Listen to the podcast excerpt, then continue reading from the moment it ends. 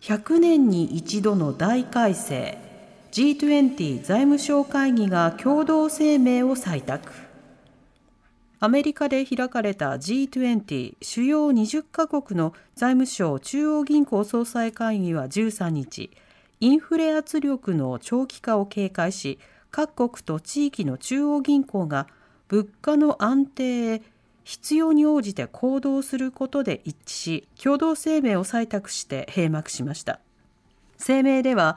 国際課税の新たなルールとして法人税の引き下げ競争に歯止めをかけるため世界の法人税の最低税率を15%に設定するほか国境を越えて活動する巨大 IT 企業などに対し利用者がいる国や地域が課税できるようにするとしています。出席した日銀の黒田総裁は国際課税の基本的なルールを一部根本的に修正するという意味ではほとんど100年に一度の大改正歴史的な合意だと述べました。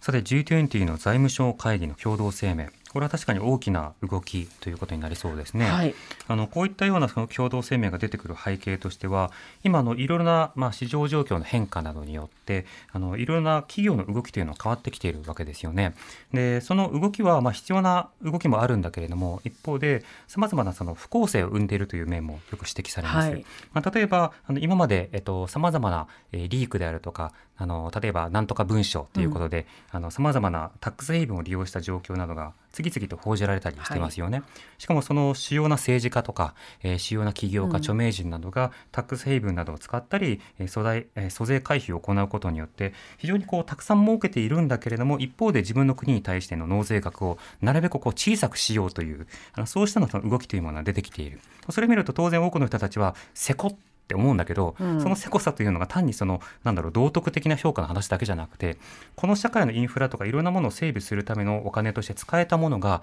使えなくなってしまうじゃないか。それが結局として資材としてつまり個人のあの所得としてのみ保有されてなんか保有されたものが直ちにこう消費に回されるわけではないからさまざまな悪影響を与えるじゃないかという、まあ、不満感を抱えるということが一点ありますよね。はい、でそうしたタックスヘイブンなどにそのを作るということだけではなくていろんなその法人税というのを引き下げ競争をすることによってあの自分たちの国にいろんな企業とか工場を誘致しようという動きがずっと続いてきていた。だからあの例えば2000年代頃にもねあのいろいろその市場経済をめぐる議論の中であの例えば法人税とか上げましょうよとかあるいはその所得税とか上げましょうよとか、まあ、この税率のその妥当性というのは別としてそうした声が上がってきたときに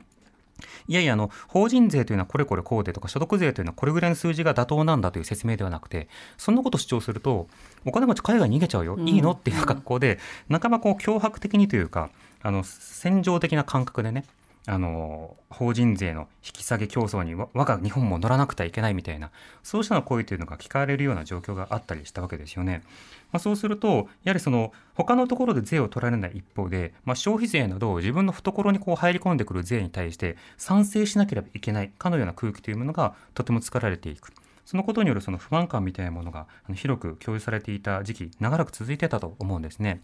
税金というのは当然ながら公共性と公正性というのが必要で公共性というのはあれですよね。あの自分のお金がこう、取られたならば、うん、ちゃんと社会保障に使いますとか、うん、道路に使いますとか、まあ、そうした、まあ、出すのはいいけどもちゃんと使ってくれますよねっていう約束が必要になります。でこの公共性がなければ租税回避といって要はあ租税抵抗か。租税抵抗といってそのお金を国に払いたくない、うんうん、抵抗感を増す増税反対っていうようなそうしたのその機運が高まるということになりますね。一方でその公正性が必要だというのは、まあ、その通りあのもちろんそのお金持ちから取ってお金がない人にはむしろ再分配で配るとかあるいはそのいろんな幅広くお金は取るんだけれどもでも確かによりフェアな仕方で取ってますよと、うんうん、累進課税などを導入することなどによってお金持ちからもっと取ってますからというような格好で説明ができるなどいろんな環境というのを整えることが必要になるわけですね。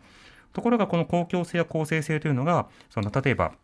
税率引き下げによる誘致競争みたいなものを各国がレースとしてこう続けてしまうとなかなか国民に対して各国がこう説明できないというような状況が続いてしまうわけですよね。まあ、そのあたりを含めて今後最低税率が定められたのであればどのようなコミュニケーションがこれから行われていくのかというのが一つ気になるところではあります。もう一つそのデジタル課税ということでその国境をまたいで経営をしている企業に対して、はい、デジタル系の企業に対して、うんうん、あのその経営実態に合わせてあの課税を行えるようにするというような方向ですけれどもこれはこれとしてあのとても重要なあの方向性だと思うんですね。ただ、ただというか、えっと、それとは別に、まあ、今回あの、財務省会議なので、あのそうした税制に関する議論が出ているんですけれども、あのいくつか、えっと、ウェブ上での、例えば、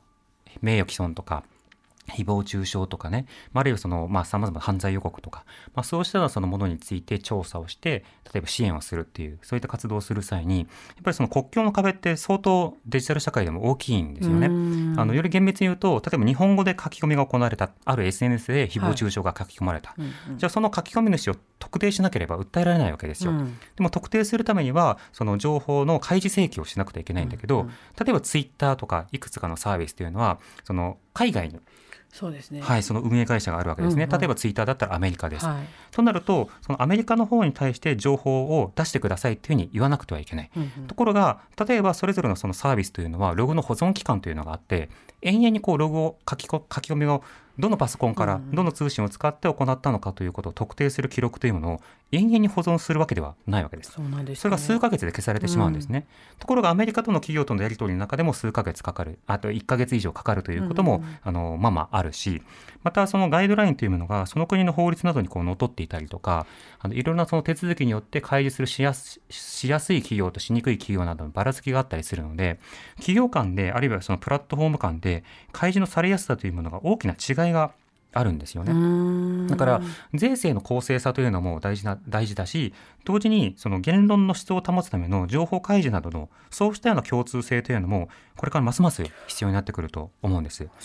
で表現の自由というのはすごく重要で、はい。うん、だからこそその多くの人たちがネット上でねいろんな投稿をする。でそれがあのポンポン開示されてしまったら表現の自由に侵害するというようなことを言う方もいるんですけれども、うん、表現の自由というのは形式的なものではなくて質的なものもとても重要になるんですよ。うんうん、で例えば誹謗中傷とか誰かに対するヘイトスピーチなどが放置、放任されるということになれば、これは特に攻撃対象となる人の表現の自由を侵害するということになるわけですね。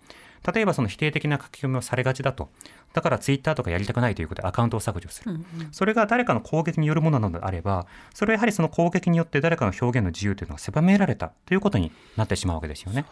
で、ね、またその表現の自由の侵害が特定の属性のある人に特に起きがちだと、うんうん。うん、例えばその女性の方がウェブ上でのオンラインハラスメントに遭いやすいとか、うん、あのまあ、例えば民族的なマイノリティこそヘイトスピーチがこう加速することによってやはりその居づらい投稿しづらいというような状況が生まれれば表現の自由の質的な格差というものが生まれるわけです。となるとやっぱり超えてはいけない一線というのはあるので最低限度の表現の自由のその範囲というもの超えてはいけない一線というものを国際共通規格で一定程度共有した上でプラットフォーマーに対する責務を与えるということも自由にはなってくるわけですよね。でそうしたルール作りというのが、まあ、なかなか難しい。インターネット検証とかを作ろうという動きも一時期あったんですけれども、なかなか最近聞かないですよね。